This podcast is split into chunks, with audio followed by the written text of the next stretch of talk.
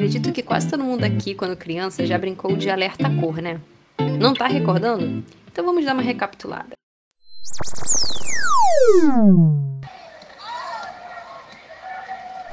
Alerta cor, que cor você quer?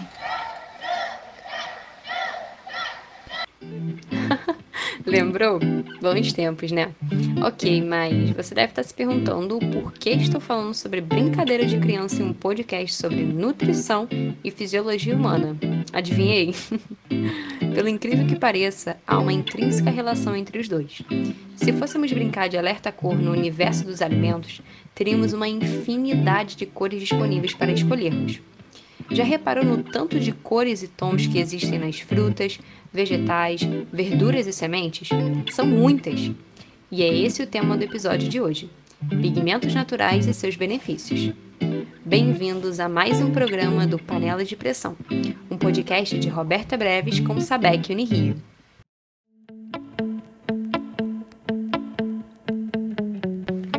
Os pigmentos estão nas cores que podemos observar nos alimentos em suas cascas, sementes, folhas e flores. Quem já teve a oportunidade de visitar a feira livre do seu bairro ou cidade, com certeza se lembra da grande variedade de cores e tons das vegetais, frutas e verduras comercializados. E esses alimentos recebem essas cores devido às estruturas químicas dos pigmentos, que possuem algumas divisões, como carotenoides, clorofila, betaninas e antocianinas. Opa, então tô indo bem, porque o biscoito que eu como todo dia à tarde tem uma cor amarelo bem forte. Putz, lá vem o nosso amigo intruso de novo. Sinto lhe informar que esse amarelão do seu biscoito não é natural não, viu? Ele só tem essa cor vibrante devido a inúmeros compostos químicos artificiais que são adicionados a ele e que não tem nada de saudável aí.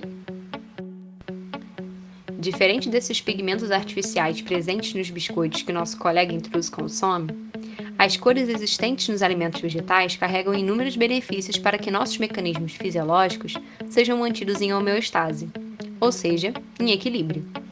Os benefícios estão atrelados à alta ação antioxidante, que contei para vocês também lá no segundo episódio, além de auxiliarem na saúde da visão e do coração, e contribuem para reduzir os riscos de doenças crônicas, como o câncer.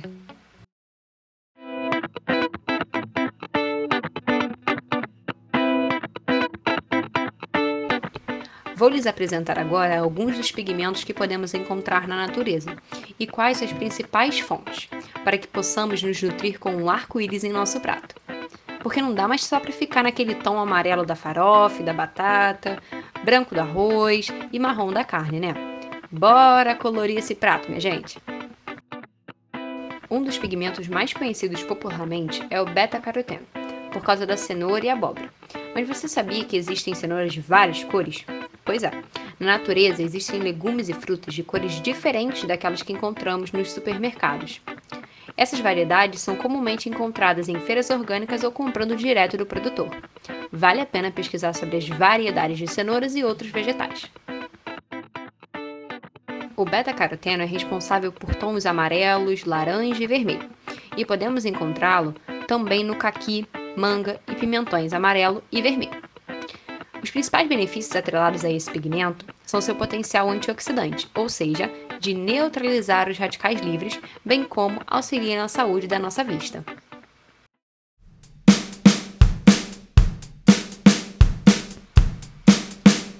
Dois outros pigmentos bastante encontrados nos alimentos de origem vegetal são a luteína e zeaxantina.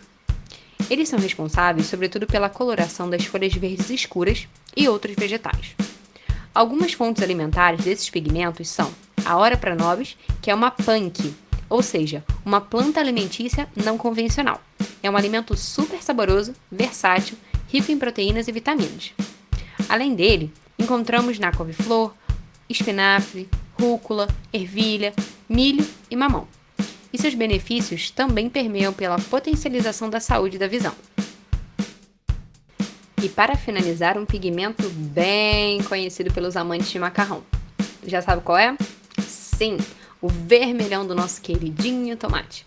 A coloração vibrante do tomate é evidenciada devido à grande concentração do licopeno. Esse pigmento está presente também na goiaba, melancia e acerola.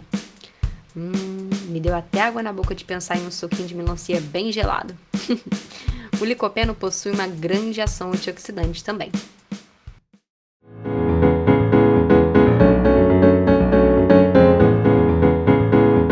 Quanta diversidade, né?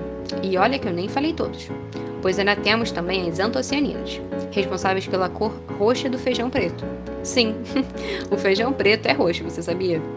Além de outros pigmentos que existem mas é válido ressaltar que alguns compostos no reino vegetal, como eu disse para vocês no episódio anterior, podem ter a sua ação de absorção potencializada por simples gestos que fazemos. Por exemplo, quando consumimos fontes de licopeno, como a melancia, com alguma fonte de gordura, porque aí nós conseguimos aumentar a ação do pigmento no nosso organismo. Por exemplo, ingerindo um suco de melancia com uma castanha, que é inclusive que eu vou fazer já já. Portanto, quando sua nutricionista te passar seu plano alimentar, comenta com ela sobre essa dica que você ouviu aqui no Panela de Pressão, para que ela possa encaixar dentro das suas necessidades energéticas e nutricionais. Caraca, e me amarrei nesse bando de cor que os alimentos têm. Não vou ficar mais naquele amarelo do biscoito, não. Vou investir nesses pigmentos naturais aí.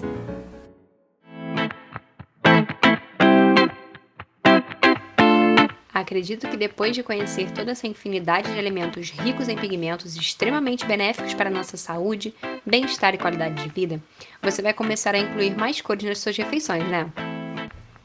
Espero que os assuntos abordados aqui no Panela de Pressão estejam te ajudando a fortalecer seu laço com os alimentos e sua nutrição. Que tal compartilhar esse episódio com sua família e amigos para que eles também permitam se nutrir com o arco-íris que a natureza disponibiliza para nós? Acompanhe o Instagram SabecNRio para ficarem por dentro das novidades. Usem máscara e até a próxima com mais um Panela de Pressão.